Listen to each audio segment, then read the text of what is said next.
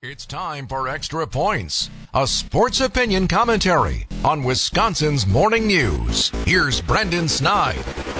The NBA is nearing its summer classic as Denver clinched their first ever trip to the finals. Now they await the winner in the Eastern Conference finals between the Boston Celtics and the Miami Heat. If you can remember, not too long ago, our Milwaukee Bucks were participating in that finals fun, but now, well, things have changed a little bit. No more Coach Bud, questions about the future of Khris Middleton and Brook Lopez.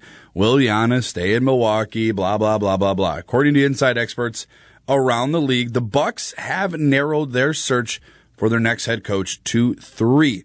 Nick Nurse is one.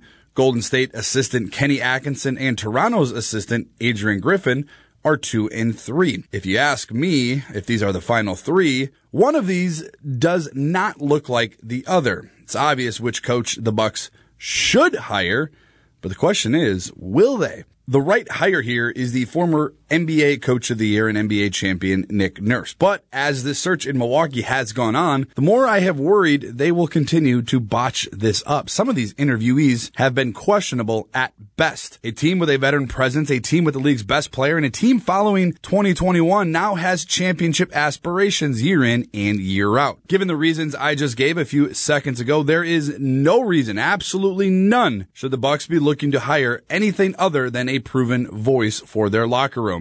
It should be Nick Nurse. Please give me the experience and resume over hope or projection. Jon Horst, Wes Edens, and new owner Jimmy Haslam, please don't screw this up.